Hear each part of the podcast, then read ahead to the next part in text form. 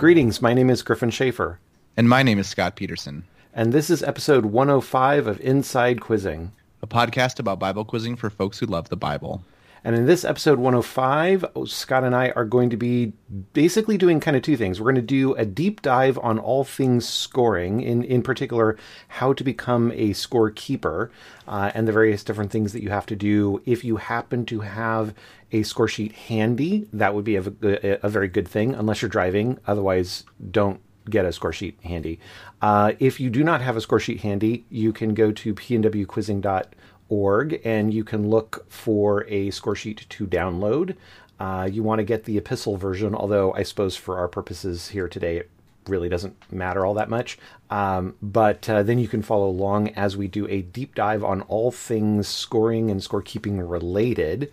If we have time, we are going to branch into some deep thoughts about quizzing uh, some effects of where we are with quizzing in terms of the technology and how some of that is influencing what we do uh, in in quizzing and and how people are operating in quizzing. And in terms of like you know things that we might be aware of and things you know influences that we may not be aware of. And so important to kind of dig into that as well. But before we go into those two various different deep dives uh, i want to do a couple of review things first. The first is of those first things is that the scramble meet was this last Saturday, uh, the uh, 25th of September. It was at Alliance Bible Church or ABC.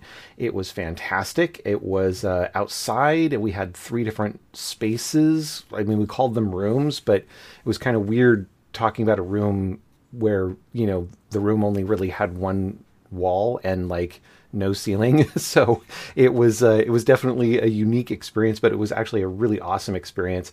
Apart from room, I think it was room three or space three, getting a little bit warm because the sun was directly on the quizzers for a while.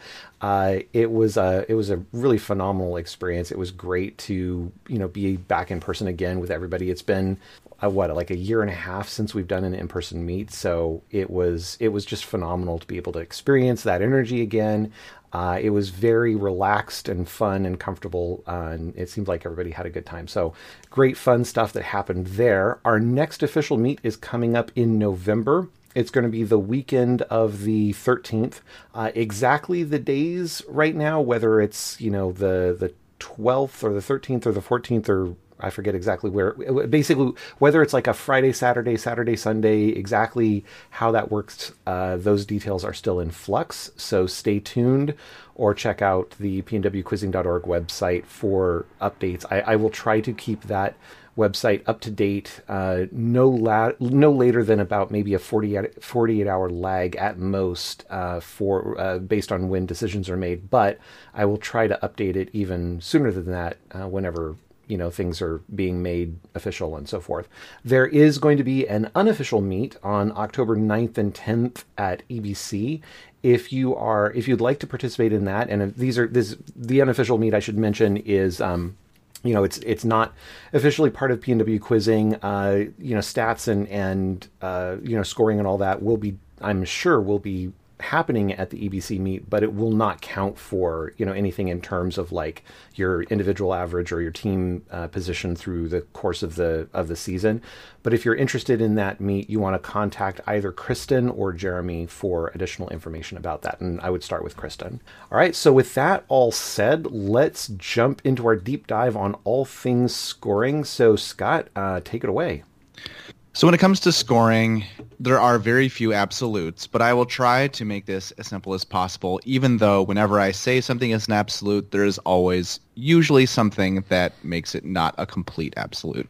And I, I thought a little bit about how best to jump into all things scoring, and I decided to start with individual first and then go to team, rather than going into a quiz and starting at question one and talking about how scoring works. So for an individual, all that really matters is number of normal questions, so not bonuses, but number of normal questions correct and number incorrect. Nothing else is really in play. It's just number correct and number incorrect. It doesn't matter when you got them incorrect um, or when you got them correct. That is what determines your score in a given quiz. So correct questions are 20 points. Incorrect questions um, are negative 10 for the individual on their second and third errors. And if an individual gets four correct and no incorrect in one quiz, they get a 10 point bonus for quizzing out without error. So four correct questions, 20 points each. With no errors, they get that 10 point bonus is a total of 90.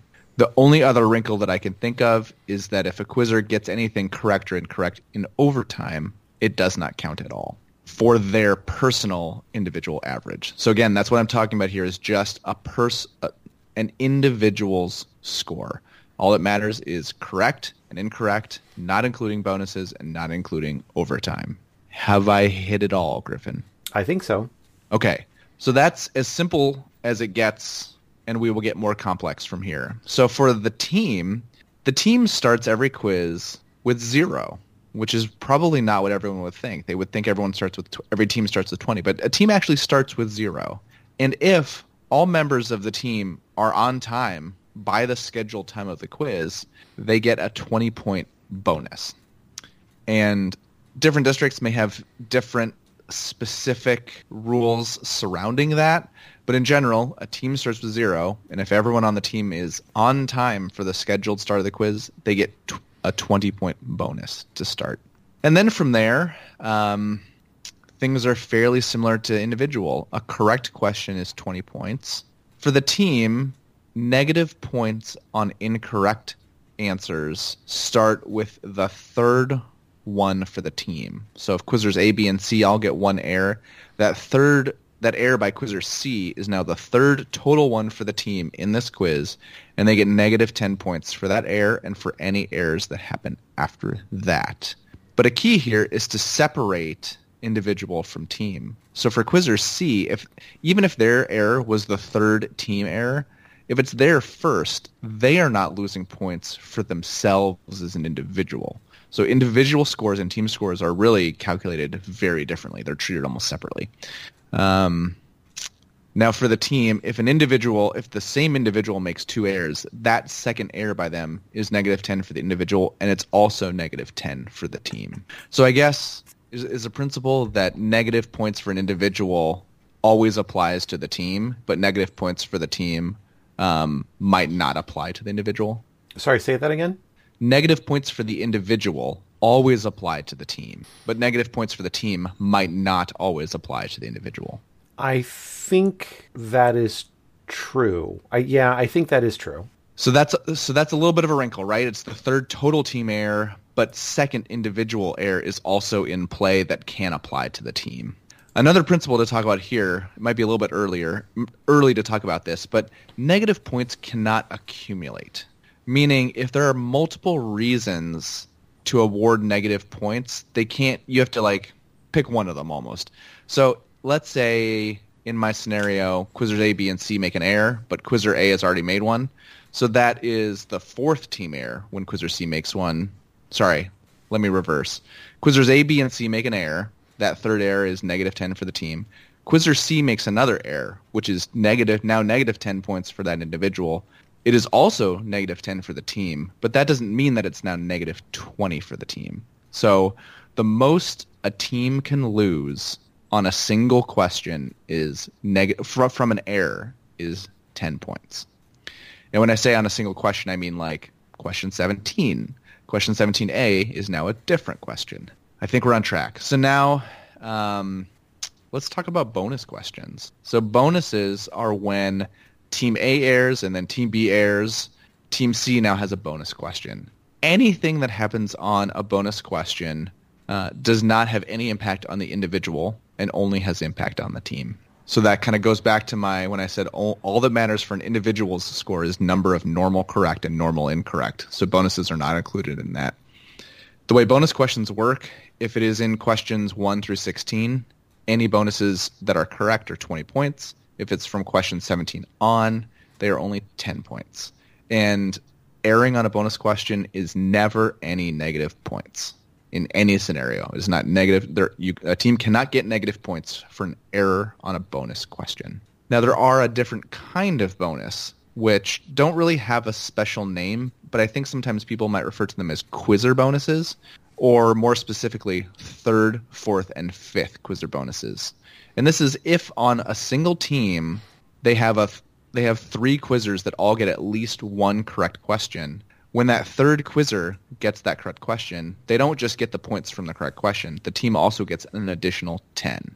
And this is also under the category or umbrella of bonuses. So even though it was that third individual, that their correct question that got the team 10 points bonus, the individual themselves does not get that bonus.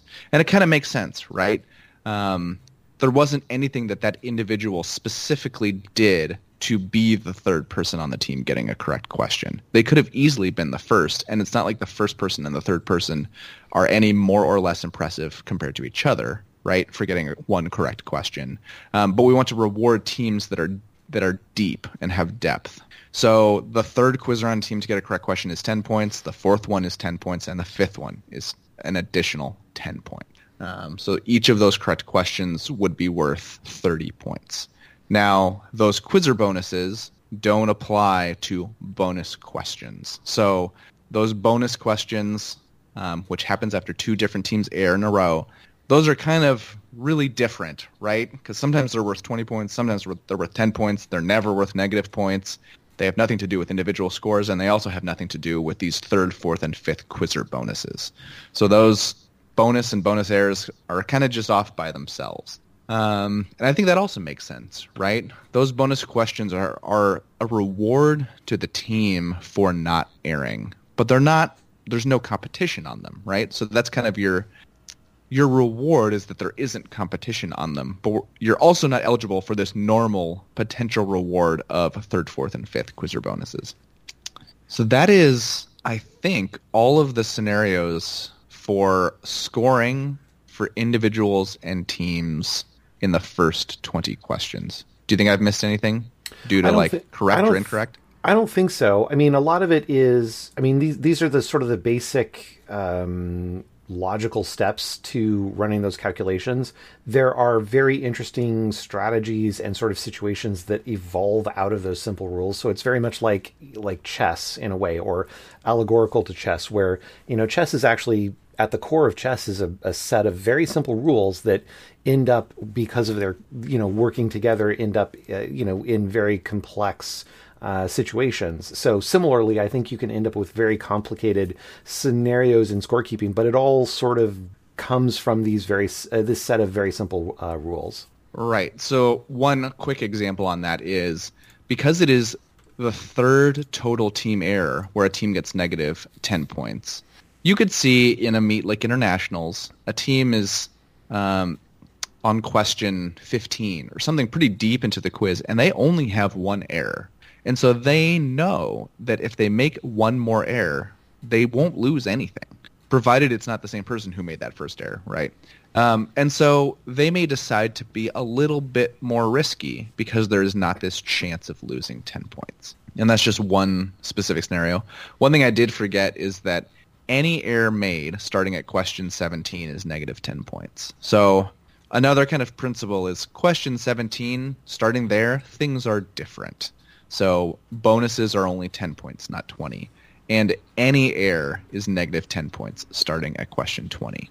But, and remember, for an individual, all that matters is number correct and number incorrect. So an error on question 1 and an error on question 17 even though that error on question one is no negative points for the team and the error on question 17 is negative 10 for the team, that doesn't matter for the individual. All that we're looking at is number correct and number incorrect. And so if they only made one error in the quiz, the individual, their score does not lose any points for that error, even if it happened to be on question 17 when it caused the team to lose 10 points.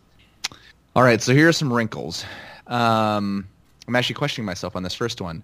A, a three team versus a two team 20 question quiz. Are any scoring things different for a two team 20 question quiz, Gryphon?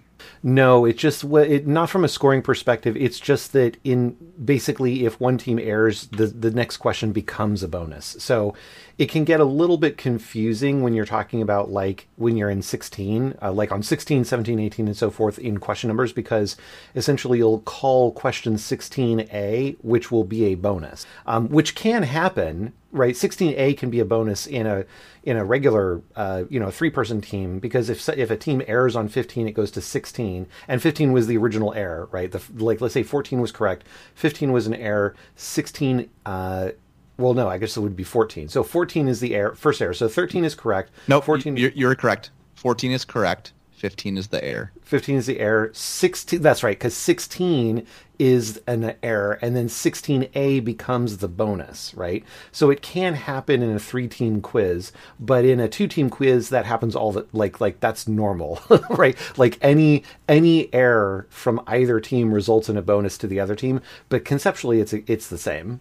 Right and i think one thing our minds like to trick us on is you know questions can become a or b starting at 16 so it's like oh 16b b for bonus and it's not B for bonus. It's just we're starting at the beginning of the alphabet. We go with A, and then the next one is B, and that's all that we need for the purposes of quizzing. But the B doesn't mean bonus. And so that's why 16A can be a bonus if the scenario is right. And then in two-team quiz, it'll always be the A questions that are a bonus. So another, another way to think of a bonus is it's when um, only one team is um, eligible or able to answer. Right. I'm choosing my words carefully because I don't know how much I want to get into about that at the moment. it's it is a little on the confusing side because it turns out that nearly all bonus questions are B questions. It just it's sort of you know by the nature of things like like it doesn't have to line up that way, but it turns out that there is a very very high correlation between you know a 16B, 17B, 18B, and a bonus question. It's just that those things aren't at all connected. Right, because one of the rules of quizzing, not and it's not really a rule, it's just how things have to work out, is that all three teams have to be jumping on questions 17, 18, 19, and 20. And because of that, if all three teams are jumping on those, then if we are at a 17A, 18A, 19A, 20A, then we know that there's only two teams. And then if we're on a B, we know that there's only one team. Um, and so 16 is kind of the weird one, where 16 is where we start the A, B, process, but 17 is where the scoring really starts to change. Um, I can't remember if I know. I don't think I know why the scoring changes on 17, 17 18, because that's the last fifth of the quiz, whereas we go to A's and B's starting at 16, which is the last fourth of the quiz. Right. I think it, I think it was because of error points starting on 17 that we basically wanted to have everyone uh, jumping on call it natural questions 17, 18, 19, and 20 for the last fifth. And to make that happen, you have to have 16 A and B to get everybody basically lined up, lined up, I don't know, set up such that 17, natural 17 is all three teams. Right. So that's three team versus two team. There's very, very few differences, but in that two team quiz, when one team airs, it goes to a bonus because that's the only team left. Um, now, there's also 20 question quizzes versus 15 question quizzes. I don't think a three-team 15-question quiz is supposed to be legal. Um, so I don't think that ever occurs. But a two-team 15-question quiz has all kinds of different rules. Like, I guess one thing I didn't get into is for an individual, four questions is a quiz out and three questions is an air out. And when they hit those numbers, they are done jumping for the quiz. But here's another wrinkle. If an individual quizzes out, they are eligible for bonus questions. If they air out, they're not because they have to leave the stage and they cannot come back. Um, so in this 15 question two team quiz, there are lots of changes. Now, because it's a two team quiz, an error by one team goes right to a bonus, just like a 20 question two team quiz. But I believe quiz outs are three correct questions and air outs remain at three incorrect questions or errors. And in a 15 question quiz, we also change where we start um, A's and B's and well, actually, no, not A's and B's. We change where we start A's. No, actually, everything. Also... Everything. So, a, a, really simple way of dealing with a, a 15 question quiz, if you're a scorekeeper, is start scoring on question six as if it was question one, and everything works out just fine. That's a great trick. um, because everything is really just shifted five questions. Um, everything else stays the same.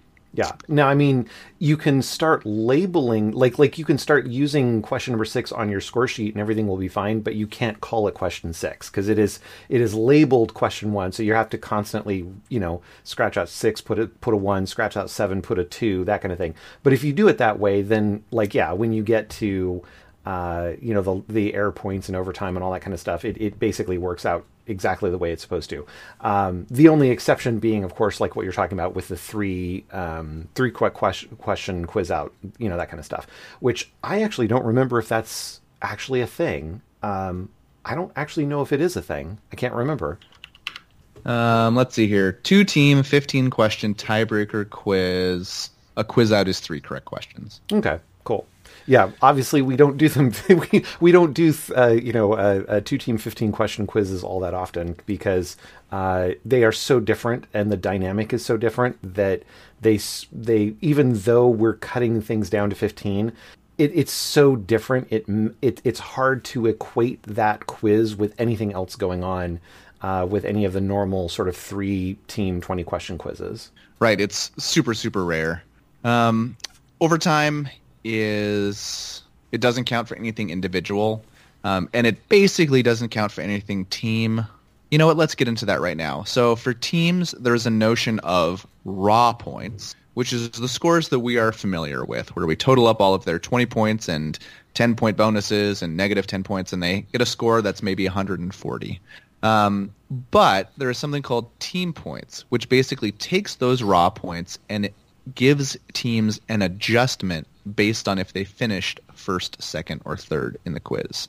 Um, now, if you remember Gryphon saying we should get rid of zeros, this yes. is actually an interesting place because while we use zeros here for raw points, we don't for team points, and there's really no reason why we do that, right? Um, for example, a team that team that scored 140, let's say they got first. I will just tell you before explaining it that they get 14 team points.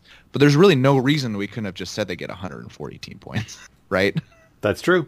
Um, so for some reason, maybe we just thought that adding numbers like 140 too many times over a meet might get large and unwieldy. Um, I really don't know, but um, the real simple way to calculate team points is you divide by 10. So in this case, 140 divided by 10 is 14, which is it is nice in this scenario because we have these zeros, but we can. This is really small, small potatoes. If they got first, no further adjustments are necessary. If they got second, you subtract one point, and if they got third, you subtract two points. So if a team scores 140 and gets first, they get 14. But if they scored 140 and got second, they get 13. And if they scored 140 and got third, they get 12. Um, and the rule book talks about it really confusing. Um, it says first is 10 points plus one point for every 10 over 100. Um, and has similarly confusing language for second and third. And in my experience, that has caused people to kind of recoil, and then they never really learn how team points are calculated because it's it's phrased intimidatingly.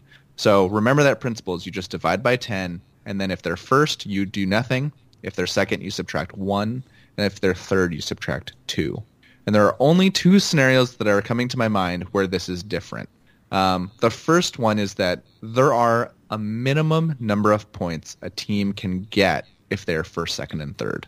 And those points are 10, 5, and 1. So if you're first, you cannot get fewer than 10 team points. So that means let's say a team scores 80 raw points and gets first. Well, if you do my calculation, you divide by 10, and you get 8, and then you don't do anything else to it. So we have 8. But there's this other rule, which is the team that wins the quiz cannot get fewer than 10. So in this scenario, they get 10. They get kind of defaulted up. And then the same thing happens for second. They cannot get less than five. And for third, you cannot get less than one. So we have seen teams score, say, negative 40 and get third place. And they don't get negative six points for that. They get one point for coming in third. So that's the one other caveat. That's one caveat. And then the second caveat is a lot of districts, including PNW, allow ties, uh, team ties in preliminary rounds. So in this scenario, let's say two teams tie for first at 140. They both are treated as if they got first because they both did. Um, so if they both tie for 140, they both get 14 points, and then the only uh, the other remaining team obviously got third, um, and they will just be treated how you would score a third place team. So that is team points. Oh, and that leads me into what I wanted to talk about is overtime. So let's say we are not doing ties among teams, but we are breaking those ties using overtime. Now, yeah. So let's say we're, we're breaking ties using overtime. Those teams end regulation, so the, the 20 questions tied at 140, and they enter overtime. You can kind of think of those 140 scores as locked in time because though that will be the basis for calculating team points. And the only thing overtime is doing is determining which team is first and which team is second. That's all it's doing. So let's say one team does amazing in the three question overtime, gets all of them right, and they were uh, the question 21 was a third person bonus, question 22 was a fourth quizzer bonus, and question 23 was a fifth quizzer bonus. So they get 30 for each, and they end the quiz at doing some math 230. Well, they obviously win the quiz, but they don't get to use that 230 to calculate their team points. It is locked at the end of question 20, which is that 140 that they had, and so they will end this quiz with 14 because they won the quiz. The team that lost in overtime is second, so they will take 140, divide by 10, subtract 1, and they will have 13. And this also kind of makes sense, right? Like let's say overtime went over and over and over again and we're on question 32 or something ridiculous. Well, each team might have a giant score over 200 by this time. Um, and we don't want this kind of random happenstance to have a factor in the total team scores for everyone across a meet, where these teams kind of just because of luck got to have a ton more questions asked to them. So your your score is kind of locked at the end of question 20, and at that point we're just determining placement. And it's very similar with individuals. Whatever you do in overtime does not count for your individual score. Uh, individual scores are sometimes referred to as individual averages, and that's because generally people talk about them in terms of an average. Um, so over a two quiz um, over two quizzes, we total it up for an individual and then divide by two to get their average. We don't talk about like how many in total they had. And this is probably because teams don't have the same number of quizzes all the time and it's just easier. But you may hear some people talk about quizzer average synonymously with quizzer score, and that's correct. Those are synonymous. Anything anything so far that I've messed up? No, I don't think so. All right, so now a few more wrinkles. Um, there are a few additional ways that people can lose points. And for these, I believe they apply to both the individual and the team. Um, one of them is overruled challenges. So captains and co-captains can challenge, and they can be overruled. And I believe starting with the second overruled challenge in a quiz, um, you lose 10 points. So if a captain challenges and is overruled, and the co-captain challenges and is overruled, that's not negative 10 for the co-captain, right? It's, overruled challenges is just negative for the team. Yeah, yeah. There's no there's no such thing as an individual. Uh, yeah, I mean, a captain might calculate how many challenges they succeed at or overrule or get overruled at for their own tracking purposes, or a coach may do that for whatever reason. But a challenge is uh, initiated by a captain or a co-captain, but it is on behalf of a team. And so, yeah, like an overruled, you know, negative ten is always based for it's it's always based on the team score, never on the individual. And then um, fouls. So an individual can commit a foul, right? Like if you start to answer before being recognized by the quizmaster. Um, and if an individual commits, I think it is the third foul by an individual, they get negative 10 points that applies to both the team and to themselves. Um, so negative points on fouls do apply to the individual, can reduce the individual's score there's also a kind of I don't even I can't remember if this is super clear in the rule book, but um, there's a notion of a team foul, which I'm which may have had an origin that I am unaware of. But as currently stated in the rule book, there is no no thing that a quizmaster can there's no foul that a quizmaster can award to a team. Quizmasters can only award fouls to individuals. Um, there's nothing saying that you can't award a foul to every individual on the team, but um, they are individual fouls. There is also a notion of a team foul, which is kind of just talking about a team error. It is just the the sum or the total of the individual fouls or the individual errors. Um, and I believe there is negative points there. So again, it's just kind of like errors. Um, if Quizzers one, two, and three make commit fouls for a team, that third one is is it the third one? I, I'm just completely second guessing myself now. Foul. Yeah, it's the third. Negative 10 if it's a third foul. Um, so if it's on Quizzers one, two, and three, that third one on that third foul on Quizzer three is negative ten points for the team, but it's only the first one for this individual. They don't get negative ten points um, for their individual score. That only happens if they commit three themselves. It's very similar to how errors work. Yeah, a little bit of history on the team foul thing. This is a relic from a long time ago, and by a long time, I mean like the 90s. Uh, basically, the team foul thing, or the concept of a team foul, existed in the 90s, but uh, but it was essentially used if a team was egregiously unsportsmanlike uh, it, to some degree. So it wasn't just say an individual doing something, but let's say an entire team, or at least you know more than one person on a team, say taunting another team, really bad sportsmanship, uh, being disrespectful, you know, some, something fairly egregious. Uh, and then that's where the sort of the team foul sort of concept came into play. Uh, I don't recall, and I could have just blocked it out of my memory, but I don't recall ever witnessing a team foul ever being applied to anybody, but I, I mean, I do remember reading about it in the rule book way, way, way back in the dark ages and so forth. I think we ultimately just did away with it because it was basically it was just never used and the idea being that well you know if there was ever a, a, such an egregious moment just give everybody an individual foul and then have a conversation with the coach Right. Um, and so there's actually an interesting story around this is back at the 2012 internationals, um, the PNW team committed enough fouls, total fouls in a quiz to trigger the negative 10 points.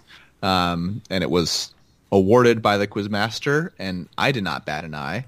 But then someone in the audience who happened to be part of the original rulebook construction was like, this was only the negative 10 points was only intended to be for accumulation of team fouls, not an accumulation of individual fouls. Oh, interesting. And, and while I was happy to not have the negative 10 points, it was ultimately decided that like, well, it doesn't really matter what we originally like was the intent of this. This is how all of us expect it to be applied, you know, as an accumulation of individual fouls. And so we did get the negative 10 points and we moved on.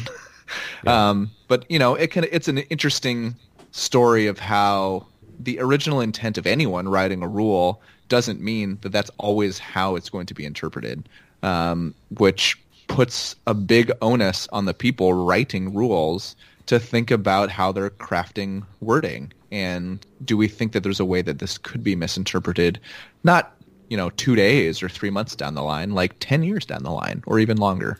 Right, exactly. And I think I think you know I remember you telling me that story before um, about the 2012 IBQ, and it's like that totally makes sense to me because it's like we can't we cannot possibly make rulings based on the intent of somebody who wrote the rule. Uh, because that person may or may not exist, and even if they, they, they exist as in you know still be part of quizzing, although I guess ultimately exist may also play a factor. But the the idea is we can't be making uh, rulings based on intent because the the intent is not does not exist universally objectively everywhere. Only the text of the rulebook exists objectively everywhere for everybody, and therefore. Uh, we have to evaluate a best interpretation of the text of the rules. Yep. Now remember how I said that as the result of an error, um, a team cannot lose more than 10 points on a specific, on a single question. Now, I was very careful. That's due to an error. So if on a question we have an error and we have a foul and we have an overruled challenge, you could have multiple reasons for a team to lose 10 points on a single question. Um, but it can only be due to, well, for errors, you can only have negative 10 theoretically, I guess you could have a bunch of fouls on a single question that then have lots of negative 10 points attached to them. Um, right? Yeah, Like if- theoretically. yeah. Like if you award all five quizzers on a team an error, that could be negative thirty. I, I, Which I would, which would be every- very difficult to do that. But I mean, I suppose it would be plausible. Like if you have, if you have, say, the quizzer who's a sub mouthing the answer to somebody who is, or communicating with to somebody who's on the platform, I guess you could foul both of them. Yeah, it would be a weird scenario, but Yeah. um, I kind of have fun bringing up these corner cases. But it's if you are trying to learn scorekeeping, this is not something you need to worry about because if these corner cases hit um, or occur and you don't know how to handle them, it is totally fine to not know and to ask someone else. Um, I would do your best to know how to handle the very normal scenarios of correct questions, incorrect questions, quiz outs without error, when do error points start? It's question 17. Um, you know, those are very normal things, but like two team 15 question quizzes or accumulation of fouls, um, I really don't think you need to worry yourself with that as, as a scorekeeper. Right. Well, I mean, I, just, I mean, you could be at internationals, and if it ends up that there's going to be a two-team, fifteen question quiz, I guarantee you, everyone involved in that is in in in every capacity, whether coach, answer judge, quizmaster, scorekeeper, they're a meet director, they're all looking at the rules again to refresh their memory because nobody remembers. Absolutely. So that is just about everything scoring. So to do with points. So we talked about individual, we talked about team, we talked about overtime, we talked about the conversion of raw points to team points, um, o- overruled challenges, fouls, different formats of a quiz, like number three teams versus two teams. I just thought of one wrinkle that I would like to mention, and that is you do sometimes see quiz teams with only two quizzers. And it is not, it is possible for both of those quizzers to either air out or quiz out. And in that scenario, let's say they're part of a three team quiz, it is not like once that team has no more quizzers that can jump, it's not like that quiz gets converted into a two team quiz. The quiz is still a three team quiz. It's just that one of the teams now has no members eligible to jump. And so the next question is treated like it's for three teams. Um, and if one of the teams errs, it leaves only one team who has any quizzers left to jump, but it's not a bonus for them. It is a toss-up question for them and the other team that has no quizzers left to jump. Um, because that's really the only way that you can treat it. We can't, we're not going to change the format of a quiz because of either the number of quizzers that are on a team or because of um, what happens to those quizzers over the course of the quiz. Another kind of parallel I would draw is for districts or meets where we are doing an assigned seat bonus question. If that team doesn't have four quizzers on the stage, it's a bonus for an empty chair, and then nothing happens and we move on. We don't make um, any changes because the chair is empty, and it's just the same if a team has quizzers that have all quizzed out, aired out, fouled out, or just aren't present. Um, the quiz format does not change because of it. And I feel pretty strongly that a, quizmaster should not be bringing anything about that to the attention of people. So if you're if one team errs and now it is a toss up for a team with quizzers who are eligible to jump and a team with quizzers who are not eligible to jump, it is on the team with quizzers eligible to jump to realize that they really don't have any competition and they should wait for the whole question. But it, the quizmaster should not be helping them realize that. In general, I agree, but do you think the same holds true at, say, consolation brackets? I think a lot of things can be relaxed in consolation brackets. And another thing that I would do is if I was running a two-team 15-question quiz, before the quiz started, I may say a few things about the format of it. Like just to remind everyone, an error by one team goes to a bonus for the other team. But I would say it like when that scenario is not currently happening. Right, right, right, right, sure.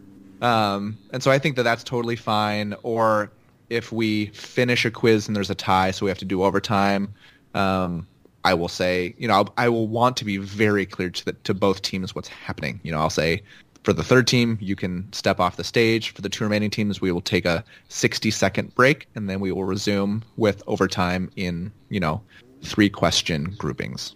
Um, because I th- I think it's totally fair in a very weird format like that to state the format um, and some of the implications before the quiz starts. But once we're into a quiz, I am definitely not going to help anybody out with. You know, it's just like if we're down in question 20 and a team is down by 30 points, I'm not going to tell them which of their quizzers could get a third, fourth, or fifth person bonus. So similarly, if it's a toss-up question, but the other team literally has no one that can jump, I'm also not going to tell you that. That's on you to figure out. Right. Also in play for the scorekeeper are question type minimums and maximums. So for all of the question types, there is a minimum number that can that have to be asked in a quiz, and then there's a maximum number that can be asked. And so it's on the scorekeeper to track those. If you have a paper score sheet or are looking at the paper score sheet, just about all of them have the types near the bottom with um, usually numbers for how many are the minimum and how many are the maximum. And so you can just strike through or um, put a slash through the number when it's asked. So if question one's an interrogative, you just put a slash through the number one in that interrogative box. Two little wrinkles on this. Um, those minimums have to be have to be met in the, um, I guess normal, not normal. I don't want to reuse that word. How did what do we call in the rule book? Natural. Well, I, I keep referring to them as natural, but I don't know that that's the. I, well, let's go with natural, and I'm going to look up, look up what it is in the new rule book. So it's the natural questions, which is one through twenty, not including A's and B's. And you might say, well, hey, that doesn't mean that all three teams can jump on all of these, and that's true, right? Question four can be a toss-up, and five can be a bonus. Um, but we are just making whatever effort we can to have all teams present on the question the questions that meet those minimums.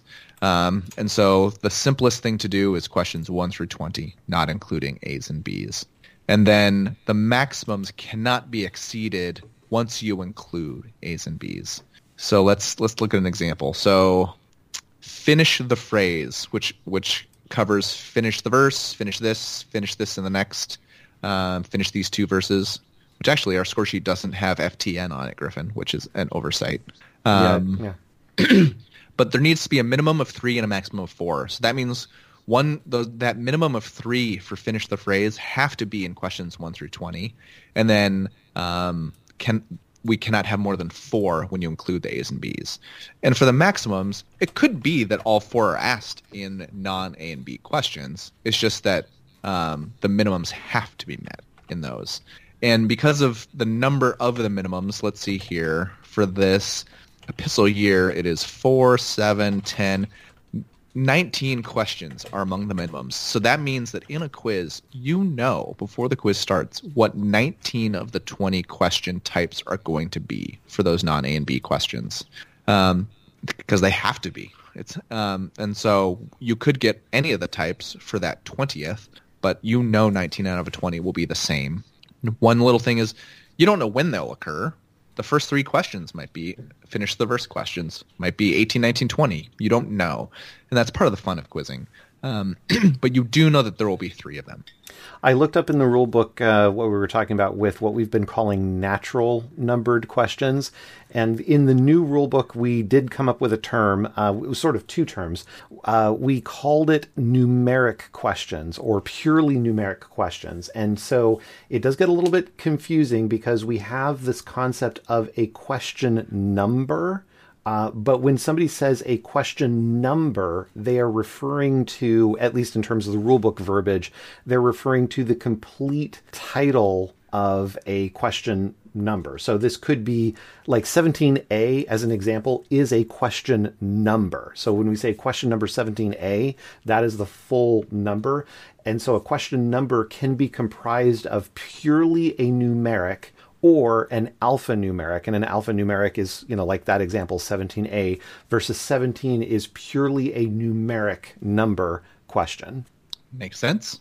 Um, so that's question type minimums and maximums. For overtime, I believe the rule is the initial questions, so 21, 22, and 23, not including those those A's, um, have to be of different types. But once we're into overtime, we mathematically are going to exceed the question type maximums. So those are just like we're done.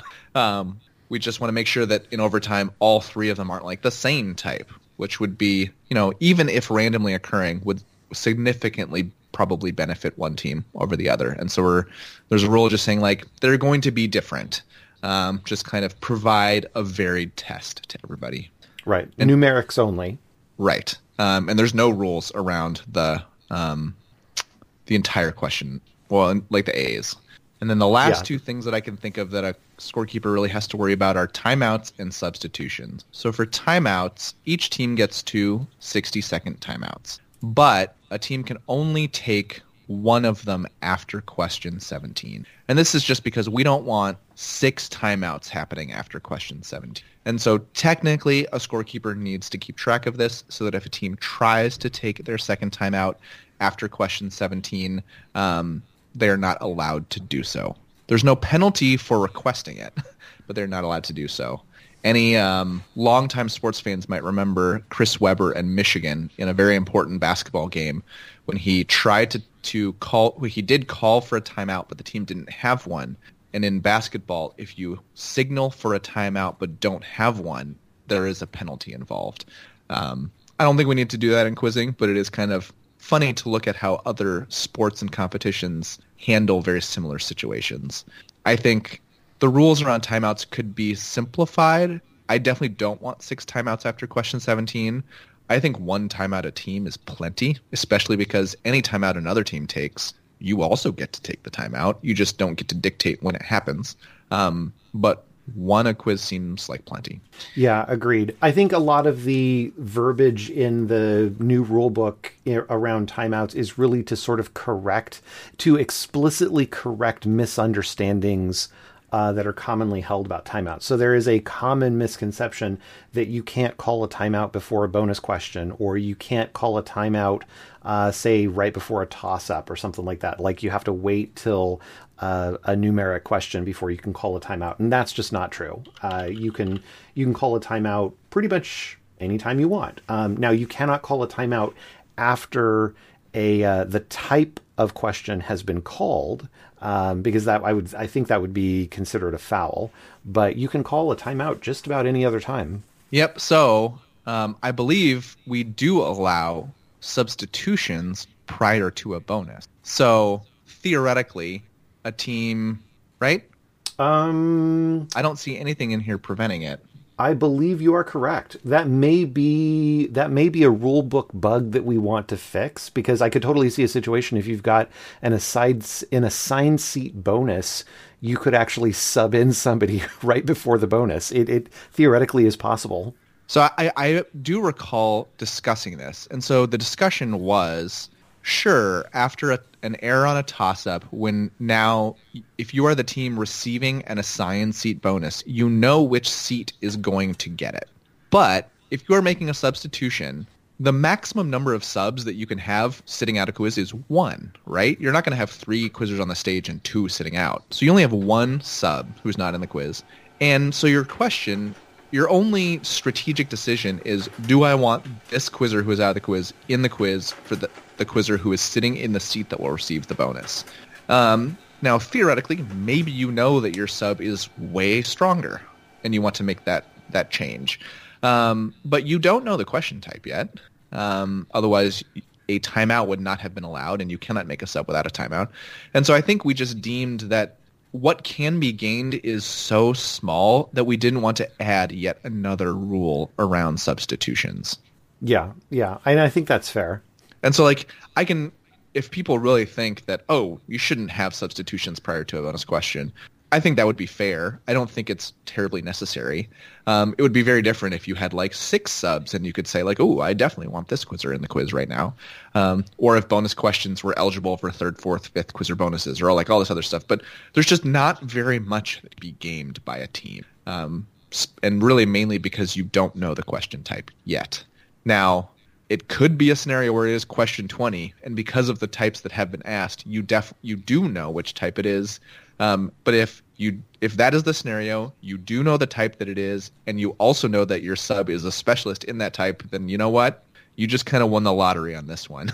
um, and I don't think that that's necessarily a situation we need to rule book out of existence. Yeah, yeah. Um, so we talked about timeouts. Only only one after question seventeen. Um, yeah, and some of the language in the rule book, as Gryphon said, is just to clarify things. Generally, we don't do timeouts um, prior to bonus questions, but that doesn't mean they're not allowed. Um, oftentimes, a coach will call for a timeout, not realizing that a bonus is upcoming, and oftentimes it might be a bonus for another team. And as a quizmaster, especially in in, the, in our district, I would I will gently ask, like, is it okay if we do the bonus question first? And 99 times out of 100, the coach is like, oh, I didn't even realize that it was a bonus. Yes, please, let's do the bonus first. Um, I probably would not make that request as a quizmaster if I were quizmastering internationals um, and just let things happen as they're requested. Um, but that is a very small thing. And then the last thing is substitutions. So there is a rule that a quizzer, upon leaving a quiz um, or being subbed out, has to remain out for three questions. And that is on the scorekeeper to track. I also think that this is um, not something very useful. A team already has to only can sub during timeouts, um, and I don't really know why you would be subbing quizzers back and forth like at every opportunity that you get. So I, I don't really care if a team subs a quizzer out and then subs them in one question later. I don't think that that would become a common occurrence or something that can be gamed. And if you've heard me talk about the rulebook and rules that I like or rules that I don't like, that is kind of a common thing that I come back to is like, is there a way to manipulate this by a team? And if we got rid of this substitution sitting out three questions, I don't know if there's a big way that it can be manipulated. Yeah. A few other rules around substitutions. So remember I said that a, a quizzer who has quizzed out can't get any more questions correct. Um, but they can jump on a bonus. That is true. So sometimes a team will have a quiz or quiz out and stay in the quiz, and they will get bonuses. But if they leave the quiz after quizzing out, the rulebook says that they cannot return. I think that that's unnecessary, but it is a current rule. So if you're a scorekeeper and a quizzer quizzes out and they leave the quiz, they cannot come back. And then I think just about the only thing that I can, last thing I can think of around substitutions is, remember when I told you that substitutions have to happen during a timeout? Well, there's a caveat to that, and that is if a team has a quizzer that quizzes out or that errs out, they can be replaced immediately. Um, as a quizmaster, I, I I'm totally fine with this, like as a rule, but as a quizmaster, I didn't like it because sometimes the team was not super on top of sending their sub in, and I'm just left here to wait for it. Um, and if a team dawdled too much, I might just move on. Um, but if teams are on top of it and they have a quizzer that quizzes out, they can immediately send in a quizzer. They do not have to use a timeout. All right, cool. Well, do we want to uh, hit uh, maybe our first of the two deep thoughts and uh, kind of see where that goes? Yeah. Do you want to lead it off? Yeah, so um, we have a couple of couple three different deep thoughts we may want to get into, and the first one, the first deep thoughts uh, by Scott and Gryphon as it pertains to quizzing is as thus: um, there may be, and of course here's the deep thinking that we're going to have to get into. There may be a downside of having readily available reference material uh, when we're writing questions. Uh, there may also be a downside of having readily available reference material uh, for coaching. Uh, in the sense of like what the coaching uh, coaches do uh, with their teams either prior to a quiz or during a quiz, right? And so let's let's talk about question writing in particular. So it used to be back in the dark ages before you know electricity when we would you know tear out some tree bark and use some you know uh, sap to write on the bark and that's how we wrote our questions um, by candlelight. Uh, we didn't have you know fancy reference material. We didn't have the ability to easily search and and check for you know two and three word key phrases and and look for you know other sorts of uh, na- nature of the overall reference reference material very quickly. And so, in that sense, or in that sort of universe of the Dark Ages, quite literally dark because we were writing by candlelight uh, the questions that we would create tended to be a little bit longer because we weren't exactly sure like when something became key uh, unless there was say a unique word and we had an index of unique words from the material. But but even then, like sometimes we didn't have that because, like I said, candlelight, right?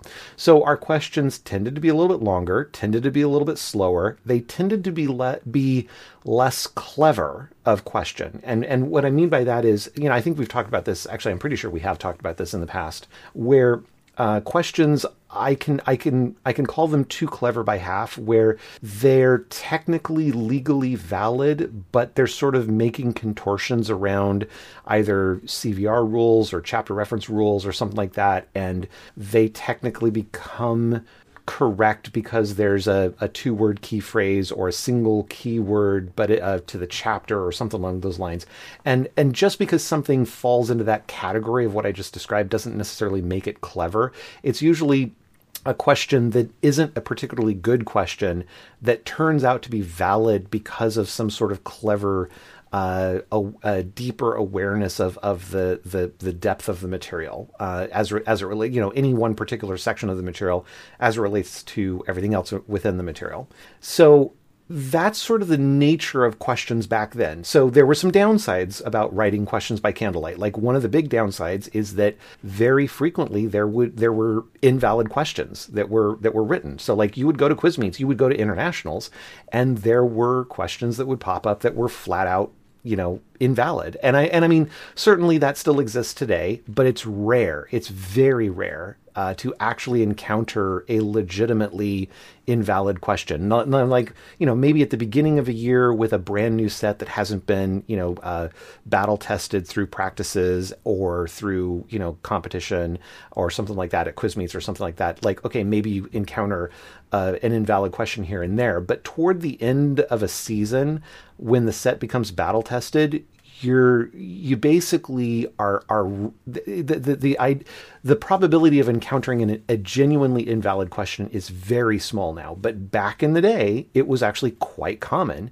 Uh, you would you would typically get an invalid question maybe once a quiz even. I mean, it was it was very common. So in regards to having reference material for question writers, I think net wise it is certainly better now than it used to be in the sense that our sets are are genuinely uh, they have less opportunity of invalid questions. But i think it can go to question writers heads in the sense that we can write and be we can write really iffy questionable questions in terms of goodness of question knowing that they are at least technically valid and thus our sets can while being technically valid actually test material memorization not as effectively. So anyway, that's the theory of this first deep thought. So Scott, what are your what are your thoughts about the deep thought? Um, I completely agree. And when you say um, not test the material as effectively, um, I think I think that that might not necessarily be the biggest downside, but I, I think you might get well. This might be what you're part of what you're getting at is the questions might be a lot more awkward or unnatural um, because we are making decisions on where to start a question, where to end a question, and how long a question is specifically around how fast or slow it is unique, or uh, at least qualities of uniqueness, rather than just looking at the material and saying like, this sounds like a great question to write with the way that it's read, the way that it flows, the total of the question and the answer, having a complete thought. Um, those were the things that were mainly evaluated when writing a question um, before reference material. Where it's now, you can make all of these other determinations, like, ooh, this answer has five unique words, or ooh, this question isn't unique until the fifth word, um, which really aren't important at all, right? Right. Um, we just want the entire material to be tested by question types that really fit it. Um, and that questions make sense to quizzers and flow. Um, yeah, I'm not really sure what else to say about it. I just, I just, when I think about when I'm writing questions, I can see how I'm influenced by the reference material when I'm looking at it. And if I didn't have it and just wrote questions, I think they would be better questions. And it's it's in a very small way it's how i like to write questions where i will go through and just write all the multiple answers that i can but then I will go through and say, oh, this one's a multiple answer, but this one actually is a chapter reference multiple answer, and this one's a chapter verse reference multiple answer. So I wasn't trying to write specifically one of those three types. I was just looking for multiple answers. Um, and to take that to a further extreme, you really should just be be writing questions. Um, and then later someone comes through, maybe you, maybe someone else, probably better if it's someone else, and then looks at the question that you've written and then decides on what the the correct type is for that question. What do you think would be the effects of uh, you know having this sort of deep reference material searchability and and, and analyzability on coaching? Um, effects of coaching. I'm not really sure. Um, I do think no, I'm not really sure because coaches already can't protest for stuff, so it's not like ooh, a coach just has a nice computer and is searching everything and then can play kind of a role. Um, yeah, they can't. They can't.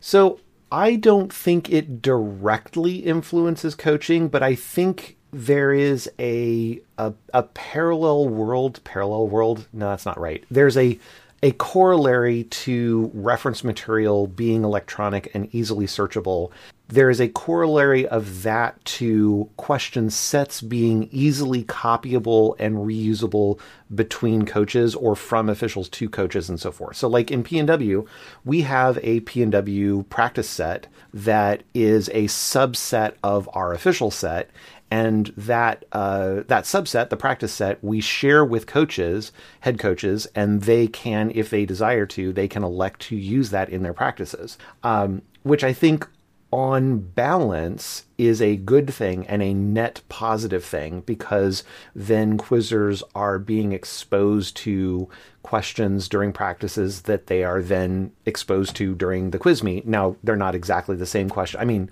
they are the same questions in practice that they see in um, at meets, but there are there are much more. You know, so it's like you can't ju- you can't just prepare purely by the question set, the practice question set, because there's so much more questions at the actual meet. But the ideas of you know, in terms of style, in terms of pacing, in terms of how the questions are written, uh, all these sort of extra things that are that are you know not exactly described in the rule book. All of that is conduct is is part of these practice sets, so quizzers can prepare a little bit more effectively and and and and do well in the uh, in the actual meets themselves so in that way, I think there's a there's a fairly significant bonus to that or a, a, value to that for quizzers, right? They are less confused about you know maybe a, a mental whiplash of of question styles or something like that, right? Um, however, I think there is a potential negative uh, to the coaching uh, process itself because back in the day, you know, and when I say back in the day, again, you know, dark ages, candlelight, you know, that kind of stuff. We walked to the quiz meet uphill both directions in snow in July. Uh, when, you know, we didn't have these sorts of technologies, coaches would end up having to prepare their own questions prior to a practice. And so, you know, I, I remember fondly driving to church uh, Sunday morning uh, you know, with my NIV open on in one hand, r- scribbling out questions with my left hand on a piece of paper as rapidly as I could, uh, because I had procrastinated, knowing full well that you know I would go to church, worship uh, at church, listen to sermon, and then after that would go to quiz practice. And at quiz practice, I needed to have questions written uh, to actually lead the quiz practice. And so, you know, yeah, it was extra work on the coach, um, and it was extra effort that the coaches had to put in, which makes the job of coaching harder. But the flip side of that is I never showed up to practice not being familiar with the chapter, at least to some basic degree, right? So, like, I would go to practice, I would run the practice, and I would maybe not necessarily have the chapter memorized, but I'd have a, in fact, very rarely actually have the chapter memorized if I was writing questions on it like the, the, the morning of, but rather I would be, I don't know, I would have a cognizant ability, uh, I would I would understand the chapter to for some definition of understand, right? That would otherwise not be there. So when somebody was jumping on a question, I could actually give them feedback about the broader scope of the chapter within context of that chapter and the preceding chapters that we had already covered. By not having that uh, that knowledge, it, it it makes the job of actually coaching as a coach, I think, a little bit more difficult. And so you can kind of see this, and actually not even kind of. I think you can really see this when you're looking at different teams' coaches at a district quiz meet. When you can look at a coach and say, like, okay, that coach actually is memorizing the material along with their quizzers. They actually can they can say after a quiz or during a timeout, okay, here's where you were coding. Here's how you can look at it uh, a different way. Um, you got confused because of chapter three versus chapter five, where the question was from, that kind of thing, right? And sometimes, as as quizmasters, we provide a little bit of that information, but we don't have to, and oftentimes we don't. And so there is, um, it's certainly not required to have that knowledge to be a coach or to have be an effective coach. But I think having that that that scriptural material awareness helps in some ways to make you a better coach. And so by having that set of questions, I think we potentially hobble uh, some coaches. How's that? Yes, and I also agree with this, but I think the advent of reference material um, and those sorts of electronic resources has enabled um, coaches and quizmasters to be basically just as effective, um, or at least has made lots of their jobs easier as far as not having to write questions as a coach, um, or you can easily search up what a quizzer was saying as a quizmaster. So a lot of their requirements have been lessened, right? Or I think I'm phrasing it poorly. I think those jobs are easier, but that le- because it's easier, it leads to less effective at kind of the the top end or the high end. Um, when ideally you would love coaches and quizmasters who completely know the material um, and before reference material and electronic resources, coaches and quizmasters were kind of just forced to know the material at a pretty decent degree, and that made them better. Um, but it also might have um, reduced the number of people willing to be coaches and quizmasters. There, there's not really a way to know that, um, and so there are there are some fairly large pros, but also some fairly large cons of the advent of things like the reference material. Right.